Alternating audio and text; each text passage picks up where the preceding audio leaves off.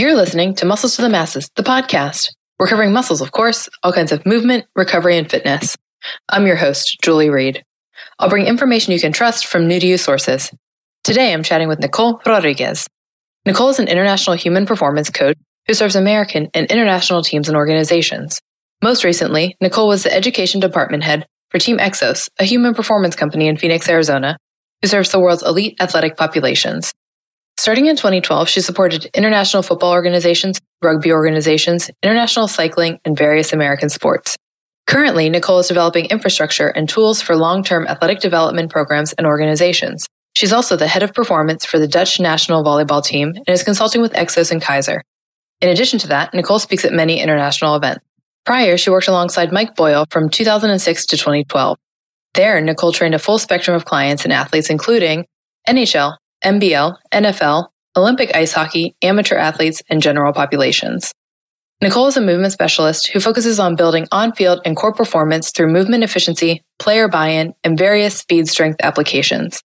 She graduated from the University of North Texas in the U S while playing four years of competitive softball, obtained her license in massage therapy from Cortiva Institute in Boston, and holds various certifications and licenses.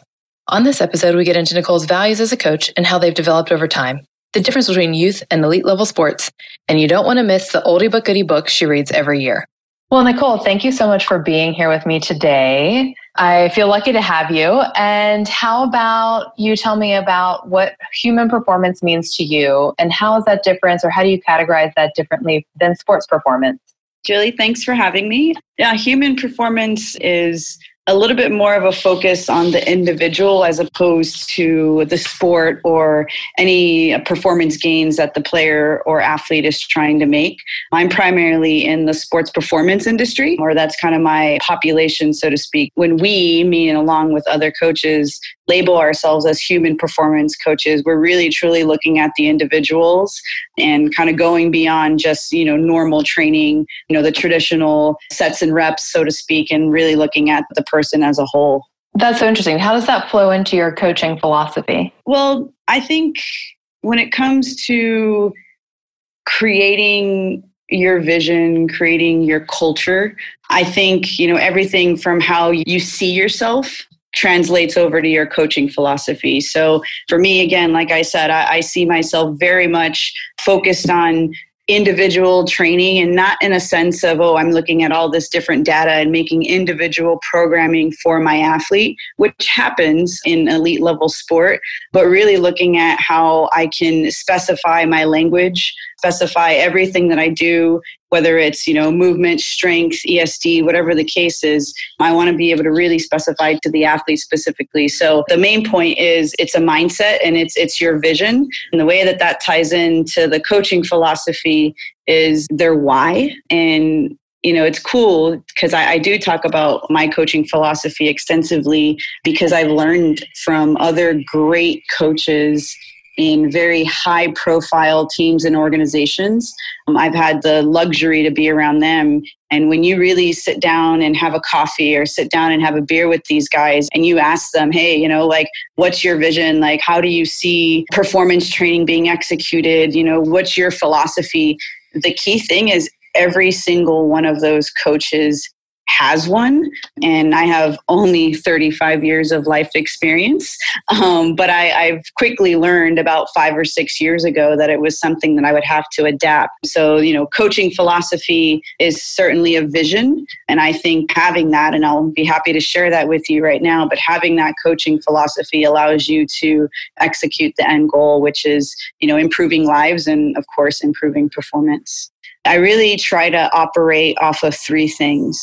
And this is truly whether I'm working with elite level sport. Right now I'm working with the Dutch national volleyball team on the women's side, or whether I'm working with new youth sports. To me, my values, which is my coaching philosophy, my vision, are these three things. The first thing is I want to have tie-in, because that equals buy-in.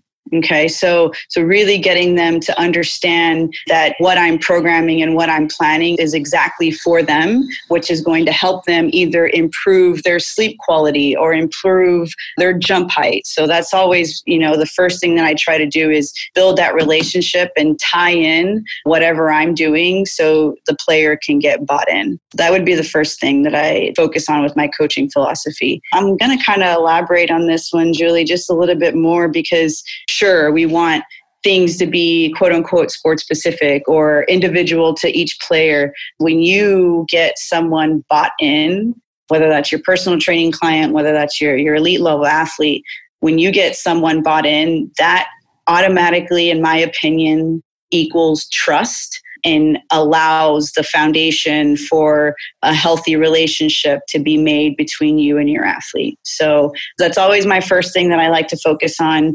And I do extensive research on my players. Like, for example, before I, I jumped on to this national team, you know, I had everyone Googled. I was Instagram friends with everyone before we even started. So for me, really knowing the player and knowing about, you know, a little bit of their history, but more importantly, what they're doing now is extremely important. So that would be the, the first piece to my coaching philosophy. So how did you develop that? Is that something that you saw in other coaches that you admire and you chose to take that and expand it in your own practice? Or did you come up with this on your own?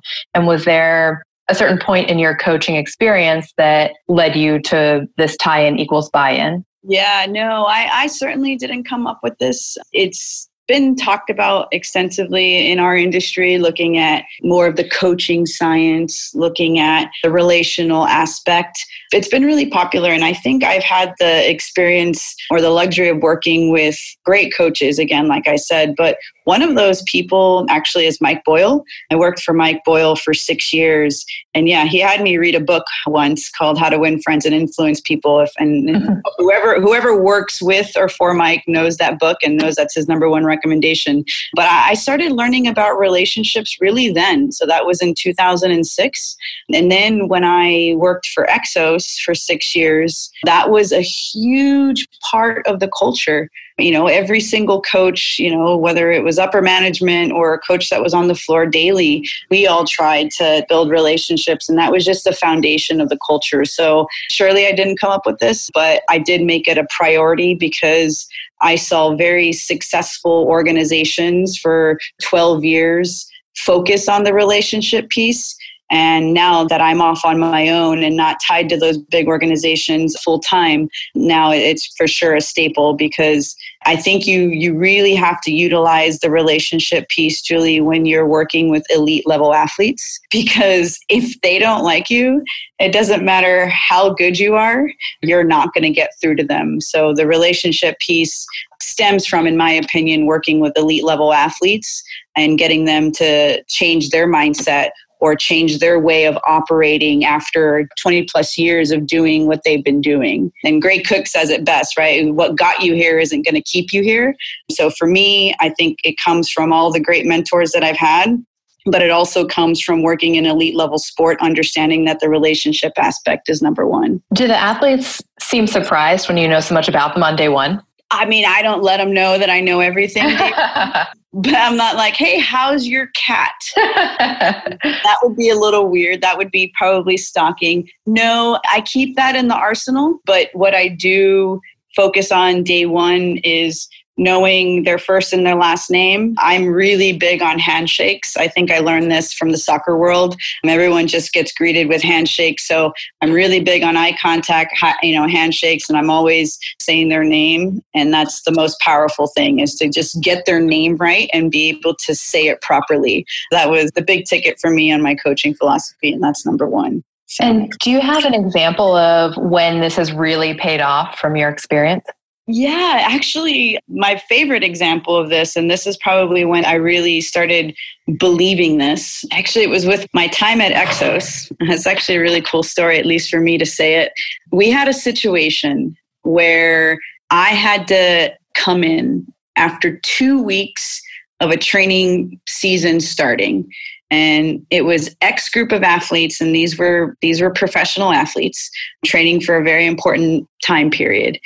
And one coach who is one of the most senior coaches of the organization. He was leading the group, and I get a phone call, and I'm living in Arizona at the time. I get a phone call basically saying, there's no option. We need you in Dallas, Texas. Get over here. You're starting work on Monday. This was like a Friday. And of course, you know, I go. And basically, you know, my job was to lead and manage a lot of the program. So that was at the time, I don't know, anywhere between thirteen and sixteen players, male players. And they just imagine this. They had a two-week head start with another coach. So they had two weeks to build trust and relationships with one of the best coaches that I've ever seen in my life. And it wasn't a comparison between him and me. It was more of the athletes attached to this one coach. So this coach had to get removed for other responsibilities that he had to fulfill. So I had to come in and know the training program. But more importantly, I had to get fifteen guys to buy into me, to trust me. And I spent the entire weekend literally just researching their playing career, researching any injuries, you know, reading the reports from the medical team. So I knew every single thing about these players because I literally had one day, you know, and people judge you or will determine how they feel about you within the first ten to fifteen seconds. But really, I had, you know, one day to prove and to show these guys that I can manage them at a high level. It was knowing when they were going to rehab with the physical therapist, and I was there with them to kind of show trust and empathy and things like that. So that's kind of probably my favorite story because I literally had no other option. There was no wiggle room, no room for error. And I had to, number one, to feel comfortable. Julie, I had to feel like I already knew them. I think really caring is extremely powerful. And it sounds like that's exactly what you're doing. Yeah. I mean, I, I don't see how you can do our job of being coaches without caring. right. right. But you're not just showing up. You're actually, you're doing the work beforehand. You're putting in all this time. Yeah. No, I always say in our industry, we're very much servants. We very much take the back seat. I have one of my favorite quotes on my website. It says, basically, it's paraphrased by Harry Truman. He's like, you can be successful in life as long as you don't care who gets the credit. And I really do believe that that's us as, as fitness coaches, as S and C coaches, as human performance coaches. We have to be able to be servants and take the back seat. Well, let's move into your other two pieces of your coaching philosophy. My second piece is execute the game plan. And that basically means being able to execute the programming and the plan that you create for your population.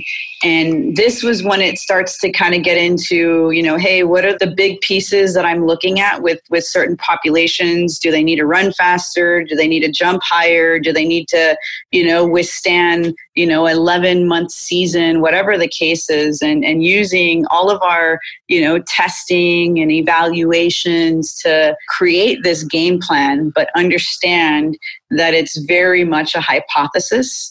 Uh, long-term periodization, uh, unless you're working with individual sports, you know, it, it's not really that realistic. When you're working in team sports, you have to be ready to adapt and you have to be able to find new ways to get to the end goal because it's not going to be a perfect world scenario. And I've had to learn that the hard way. And again, the key word here, Julie, is execute, because I think a lot of coaches can write a good game plan, but can you have the relationship piece?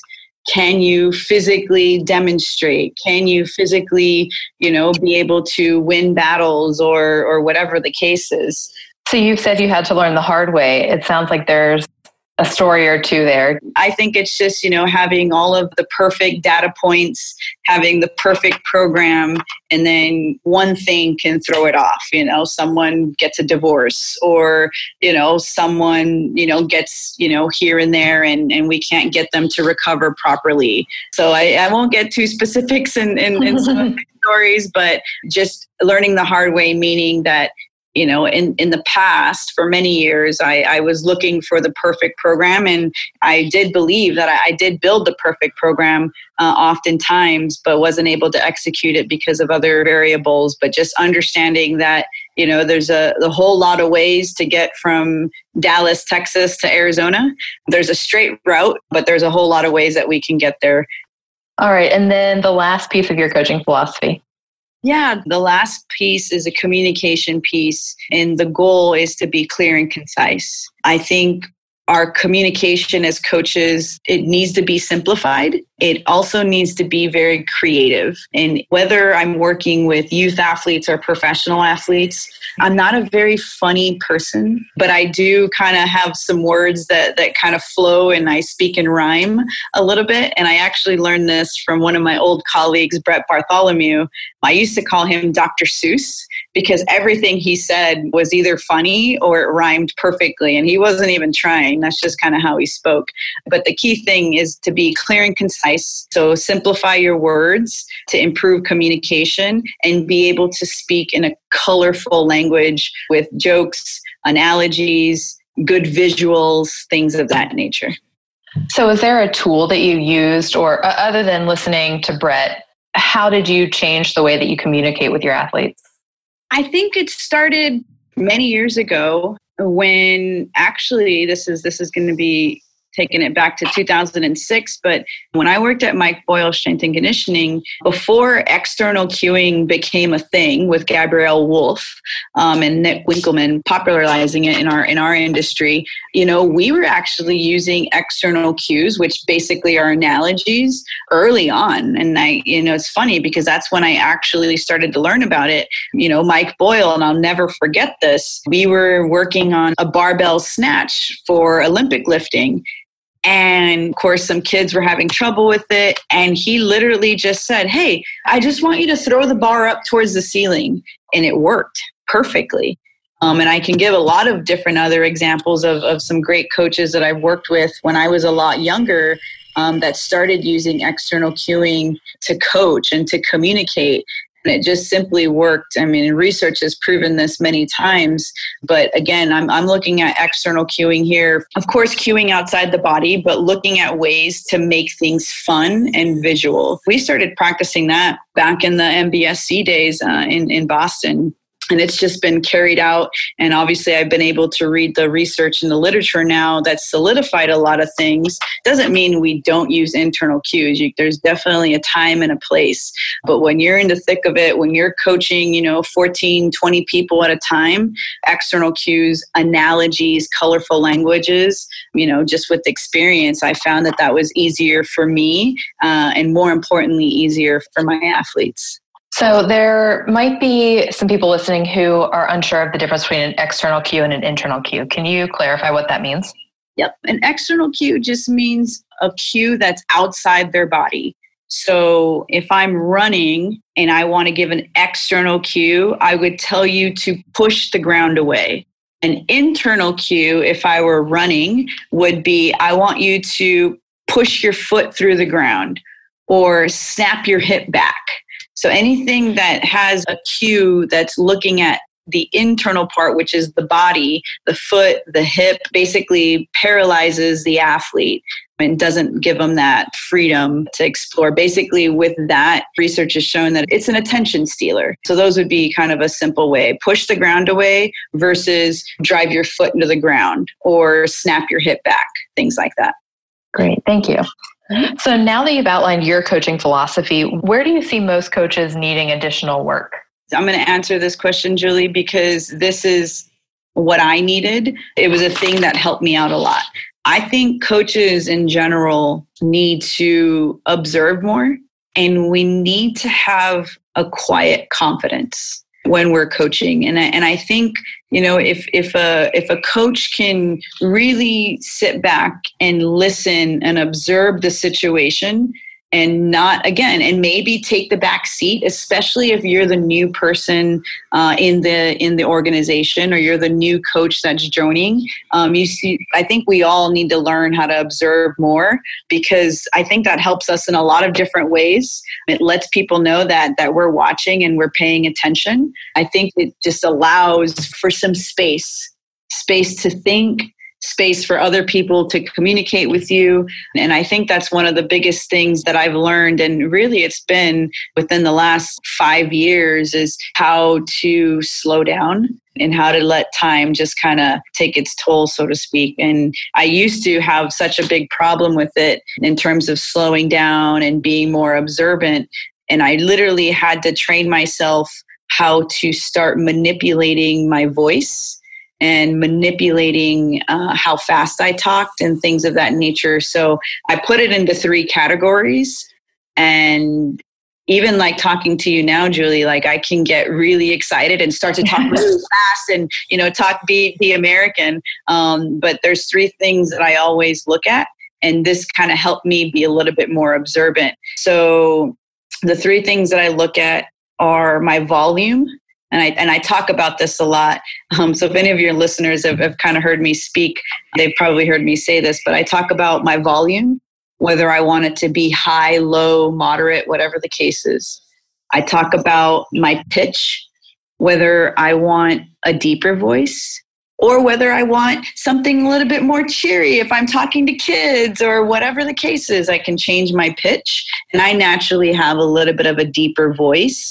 Uh, and then the last thing that I manipulate is the rate of my speech, right? How fast I'm talking, how slow I'm talking. If I want to start making a point um, or emphasizing something, then I slow down my rate of speech because naturally I'm a fast talker. I think we can all, as coaches or humans, learn how to observe more, you know, just kind of learn, learn how to slow down and allow for that space and that time because people, I think we all want to talk. I think we all want to share, but I, I want to kind of know what my athletes want to say. So I've done a much better job slowing that down and, and controlling my enthusiastic ways of coaching, whether that's jumping on a pile box or being really loud and trying to take up space. I've really tried to tone that down, especially working with players that are literally two times my size right now. It's really funny. It's really funny to see the size difference between us. So you've mentioned the last five years a couple of times now, and it seems like it's been a really big period of growth. What brought that on? The truth, I went through extensive personal development a couple years back, uh, about two or three years ago.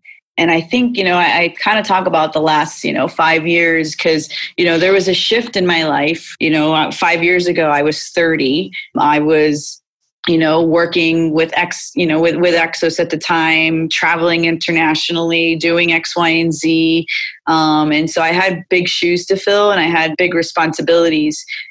I think the last five years really challenged me professionally, but it also challenged me personally because I traveled, and I can say traveled in past tense because obviously I have a, I have a new gig now, but I traveled one hundred thousand miles a year in almost a six-month period. And yeah, yeah, for sure. Wow. Uh, I didn't have anywhere to live. I lived in hotels, things like that. And and that just challenged me because I didn't have the comfort of my family. I didn't have the comfort of a significant other. I didn't have a comfort of a car, a house, things like that. So so I, I talk about the last, you know, five-year period because it, it challenged me professionally, but it was also the time where I made myself go through personal development, which is me, you know, working with the therapist, learning about my personality, learning, you know, ways to, to manage my crazy lifestyle so I can ultimately serve my athletes better. So that was a, that was a, a nice two-year period. Not going to lie, it was very costly to have someone's time and attention for two years. But honestly, it was the best money I've ever invested in myself. Truly, it, w- it was very expensive, but it was the best money that I've ever uh, invested in myself. And, and I know when I enter in my next phase of life, being marriage, family, whatever the case is, I know that I will definitely want to do it again so I can start to work on, on the next transition of life. So, so, so for sure, the last five years have been really impactful for me. And I, I really do feel that I've developed myself as a coach in the last five years, but more importantly, I've, I've developed myself as a person. Well, thank you for sharing. Yeah. So recently you've been speaking about a coach's role as a movement mechanic in, in some of the presentations that you've been giving.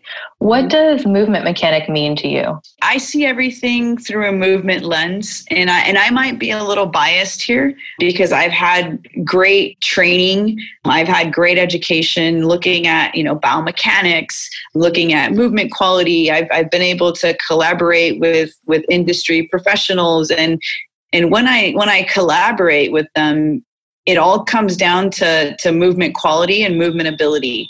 And I really do think that this stems from my time at Exos. Exos, their philosophy is, or Mark Verstegen's philosophy is, we're, you know, we're a movement-based company. And again, I really value movement, whether we're squatting in the weight room, whether we're jumping on, on the court, whatever the case is. Uh, to me, movement is king. And so when, when I talk about your role as a movement mechanic, I talk about ways that we're trying to analyze and assess issues that will cause someone to break down. I'm talking about ways, creative ways to, to be able to fix those issues or work around them, because we can't, you know, we might not be able to fix every single issue. And then I'm also looking at ways to make the engine a little bit better or make the athlete perform a little bit better.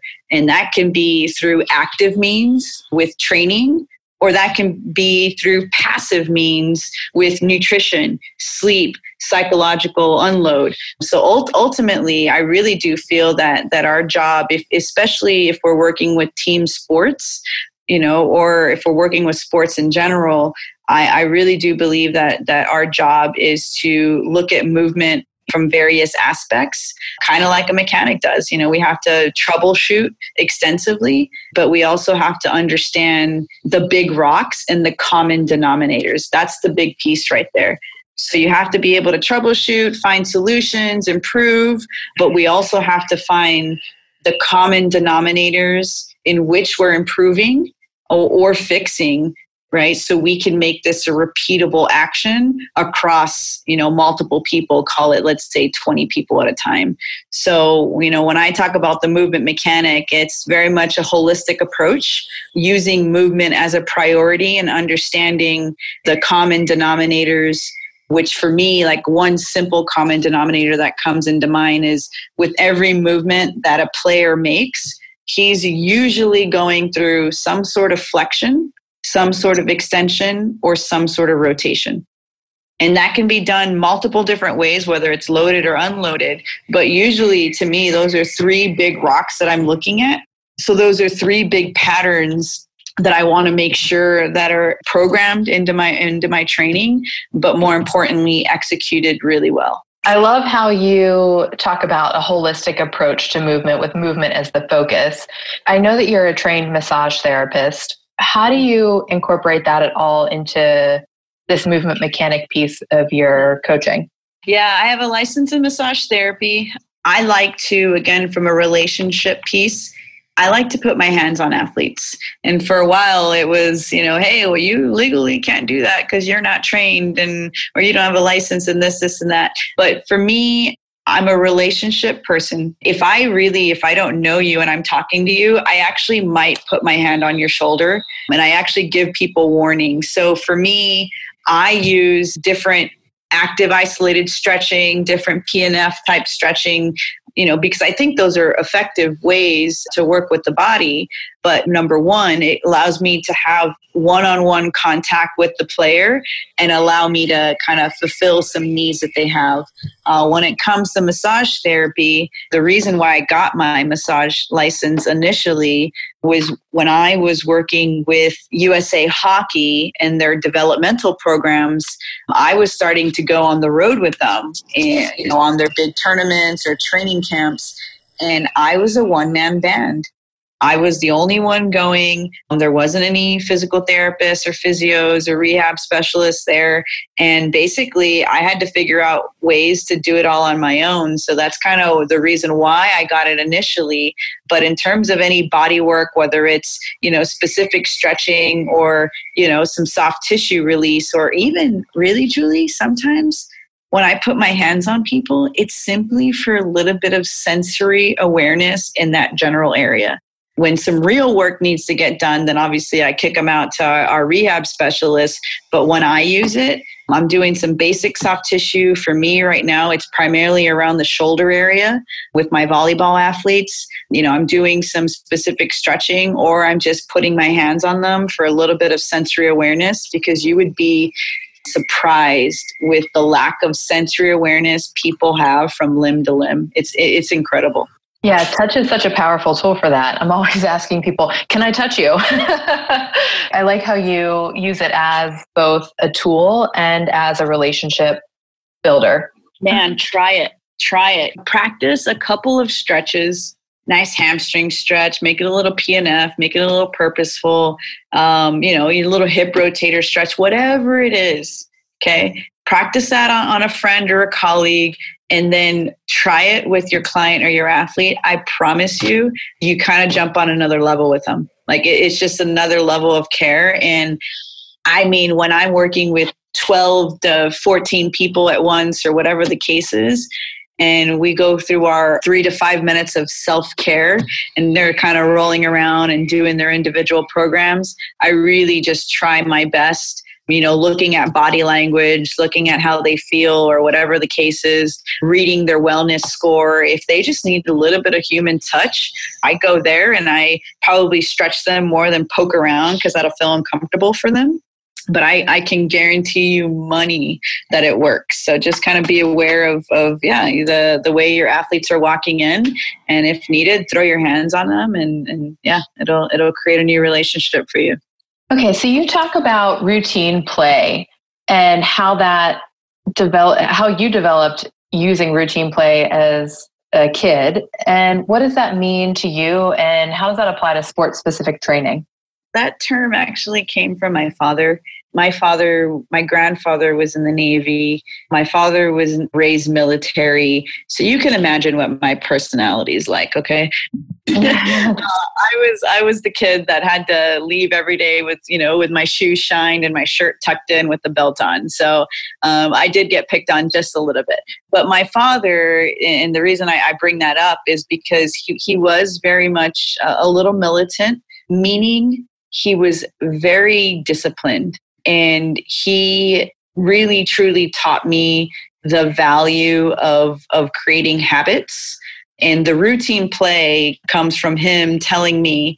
I was very fortunate, Julie, to be uh, gifted athletically. And I, I did get the opportunity to play college softball at University of North Texas.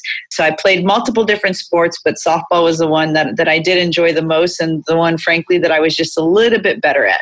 And so my position basically was a middle infielder. So I played second base. And so it was my job to turn a double play. And long story short, for me in my role, like my role and responsibility to play that position was to ensure that I can turn a double play. So my dad, knowing that I played the middle infield, knowing that I was probably going to go to college playing sports and, and, and playing softball, he always used to tell me, he's just like, you have to be good at the routine play. For you, it's the double play. You know, this is what we're going to work on day in and day out. And, uh, you know, people like Dan John talk about this, you know, if it's important, do it every day. Uh, so for me, the routine play means creating the habits and the rituals and truly knowing your roles and responsibilities. And I think if you can get to the point where you're creating habits and rituals, and you can be in a system, you can be in an organization, you can be on a team where your roles and responsibilities are clearly defined, I don't see how you can lose in the situation. So for me, my father taught me that at a very young age. And then again, as I've grown up to, to be, um, um, you know, an adult, if you will, I just kind of learned, Julie, I was just like, shoot, the most successful people that I've met in my life, professional athletes, um, you know, whatever, presidents, this, this, and that. Tony Robbins, doesn't matter who it is. The most successful athletes, men and businesswomen, all have habits and rituals and talk openly about it. So to me, like my habits and rituals started with my father teaching me about the routine play. And I just think that we have to understand what our personal routine play is daily. And then when we look at it from a sports context, again, I think if we can give athletes their roles and responsibilities and give, you know, give them some identity with their position, what they need to do, I think it just kind of, you know, brings everything full circle. You've worked a lot with youth athletes. How do you instill this at a young age, the routine play? Honestly, it's consistency. You know, I, I think you need some structure for sure with, with youth athletes. Of course, we want it to be fun, but you you kind of have to create some guardrails or some bumper rails. You know, when you go bowling and you're not a very good bowler, you can put up those little bumpers so the ball kind of stays in the middle and you can hopefully eventually get down to the pins. I think with youth athletes, trying to instill the routine play or the way we're talking about it, create these habits and rituals. I think you need to identify what the bumpers are um, so they can basically stay in the lane um, and just add in that piece of consistency. And if we're talking, you know, kids under twelve years old, I mean, I think that's about it. Add some consistency, give them some guidelines and let them go. If we're starting to talk about youth athletes, you know, fourteen, fifteen, sixteen years old, then you can start, you know, giving them some goals and some standards to hit. Like, for example, like all the women in my group need to be able to do five push-ups if they're fourteen years old, which is a lot for a fourteen-year-old girl. You know, guys, we need to be able to do fifteen. So I think with the young kids, we create we create some bumpers and give them some a little bit of consistency. With the older kids, we st- we still have those bumpers. We still have the the consistency, like, hey, every day we're going to do some sort of warm-up. You know, little simple things like that. And then with the older kids, start to create standards. So you just slowly start to add the elements as they start to get older. And how does that all fit into your beginner and your go-to plan for working with these youth athletes? When you're working with youth athletes, I kind of have, you know, based off of age, based off of talent, you know, I kind of have some I guess some standards that I want them to hit, you know, and I think from a beginner program standpoint, there's really not, if you have an athlete, you know, for example, like at a private training facility and you have them for ten weeks at a time, you know, you know, every day for three, four days, that's perfect world scenario for youth athletes. That's probably not what most of the world is dealing with. Most of the world is dealing with, hey, here's youth sports.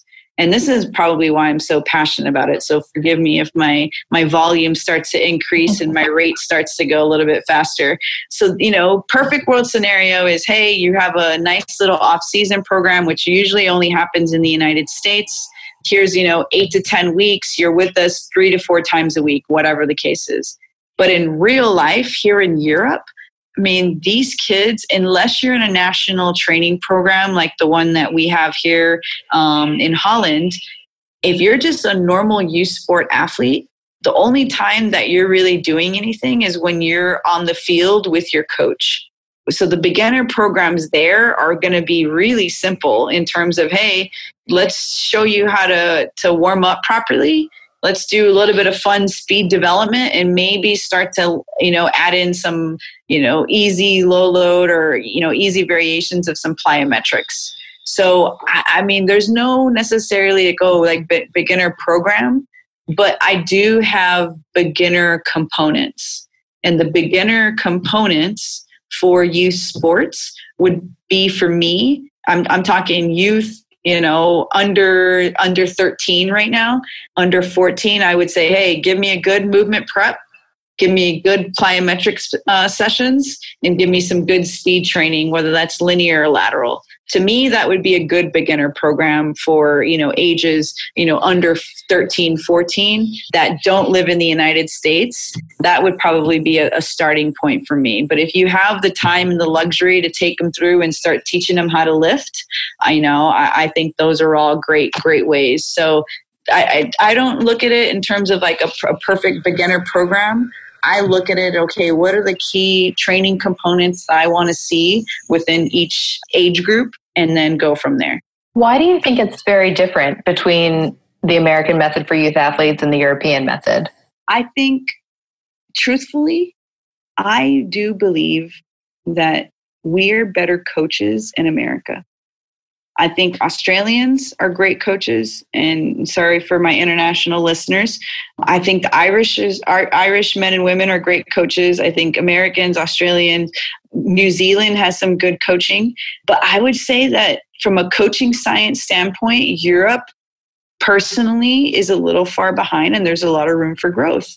So I think if we can do a good job teaching these kids the simple things, do a good job teaching their coaches what good training is or what good movement is, I, I think we would have a lot of success. So I have a five-year plan here in Europe, and obviously this is my first year, and I got myself into to working with the Dutch national volleyball team um, for, for a couple of various reasons. But but that's that's my goal over the next five years is to figure out um, how we can better impact youth sports here in Europe. Do you think there's any kind of psychological differences with youth athletes in the U S getting so involved so early versus in Europe? No, kids in Europe get involved pretty early. The only, the main difference is in Europe, I'm going to speak a little vague here, but in Europe, you see a lot of one sport athletes. In the U S, you see more multi-sport athletes, and it's sure it might be changing nowadays, but for the most part, you know, kids play multiple sports. So, you know, I, I really don't know yet what it stems from, but when I ask some other industry leaders and professionals, everyone will say, oh yeah, Europe is way far behind, like almost further behind than South America. And I was like, no way, you know, because there's more money in Europe. But yeah, no, I, I, I haven't figured it out yet, but that's the goal, is to figure it out. And I'm sure it's going to be somewhat simple, but certainly not simple to execute because, again, you have you have to change a culture. So we'll see how that goes. Well, so currently you're working with the Dutch national team. Mm-hmm. There's a lot of steps between beginners and working with the elite level. Are there general differences between working with youth athletes and where you are now? Like, what do you, what are you doing now with the Dutch national team, and why are you there? Yeah, good question. So I moved to Europe in September, full time. I moved to Poland, Gliwice, Poland. You know, we had a bunch of opportunities there, and there was a large population of youth athletes. There was some education opportunities. And yeah, so we just started building some, some business opportunities, started a company out in Poland. Um, so I, I moved to Europe in September. Uh, when I was here, I got recommended for this job. And uh, it was a, it's a six-month commitment because that's when the players are together. I figured, I was like, okay, since I'm in Europe, since they have a full youth development program underneath the first team, which is the team that I work with, you know, I, I figured it was a new sport, new environment, new demands, men versus women. So there's a lot of reasons why I took the job. But currently I, I'm the, the head of performance for, for the women's team. And the reason why I took the job is because they, they have an American head coach. That's not the reason, but they have an American head coach. And he wants to win a gold medal in the world championships. And he wants to medal at the twenty, you know, in, in the next Olympics. And it gives me goosebumps, really. It really does give me goosebumps just kind of saying that out loud because, Julie, that's a huge responsibility, and that's a big goal. Currently, our team is is on average about fifth in the world, and jumping from fifth to third, jumping from fifth to second or first, that's that's a big jump. So we have we have a lot of work to do, um, but you know, it was essentially a great challenge, and yeah, that's that's what we're doing right now, and we're working really hard as a team to to to restructure, to organize. I'm working really hard with the players. We have a very demanding schedule. Oh my gosh, the, the schedule is, is so demanding. I, I really sometimes, I, I don't believe that this is the actual schedule. So the girls are, are tough as nails. And I know for a fact that we will make big changes and we'll make big progress. Like any organization, Julie, I think we all want it to happen immediately. immediately. We just have to figure out what changes we want to make in year one, what changes we want to make in year two, so we're ready for for the big dance, which is the Olympics. So that's kind of that's kind of where I'm at right now, and it is extremely time consuming. But, you know, and it's a full-time job, but I, I'm determined to figure out how I can help, whether that's if I can help, you know, what I can do in one year, what I can do in two years or three years, who knows? But I'm just trying to say, hey, and this is really my job right now. And, and I'll just kind of elaborate here. Um, I know we're running short on time, but so check this out. With the national team system, they're with you for six months out of the year. And the other six months, they're with their own professional club team doing X, Y, and Z. So every year when the players come back, and this is true with many national teams, you basically have to start from square one for ninety percent of the players because of the care, the poor care with the club teams, because of the excessive volume or games that they play. So really my goal is to give them enough tools, give them enough autonomy, teach them about their body so that when they come back next year, we can continue to grow and progress as opposed to restart and reinvent the wheel. And again, that that's my goal. I'm working hard on, on achieving that, but it, it doesn't come easy. And it certainly, you need an entire team, head coaches, assistant coaches, medical, to kind of be all on board. So, and as you know, with an organization, that's, that's never easy. So that's kind of what I got myself into, Julie, and it's a full-time job. So yeah, we'll see how it goes. Wow. So when working with athletes at the elite level, there has to be a huge component of mental toughness and mental game. What is your take on building that with your athletes? Good question, especially because I openly told you that, you know, I, I've been through some personal development. I really do believe mental toughness is intrinsic. It's within you. And I do think it's a mindset. I think the best players that I know operate on two levels. They operate really high, high intensity, game-like movements, game-like training, and they operate really low, right? So I think in terms of mental toughness from a physical level, I think we have to do a better job teaching players how to work high and how to kind of recover and work low and stay out of the middle. That's number one. From a physical standpoint, when things start to get tough, the mental toughness also comes when we can change our mindset and really start to think, right? Assume positive intent, right? Until until proven otherwise. But I think if, if we can really start to change our, our mindset to assume positive intent, you know, to simply not to take things personally, I think that all kind of changes everything. So from a physical level, just being able to to have strategies and, and teach them how to manage themselves. But from a mental level, really just kind of understanding the, the big picture, you know, looking at those two points that I just said. And again, I think as long as you know what your role and your responsibility is, you're going to want to fulfill it. I think it gets tough when it starts to feel like all this toughness that you're going through, physical, mental, when it has no meaning, right? But when it has a meaning, uh, you can probably withstand a lot of things. And and we saw that within concentration camps. You know, like Viktor Frankl talks about that all the time with Man's Search for Meaning. Is like, as long as you have a why, you can bear any how. And uh, I mean, I think that's true with mental toughness. Okay, Nicole, at the end of every podcast, I'm asking my guests lightning round questions. And the first one is, what is the most memorable thing you've ever eaten? Number one was actually just recently at an ice cream shop, a, excuse me, a gelato shop in Gliwice, Poland, by our friend who's an Italian gelato maker.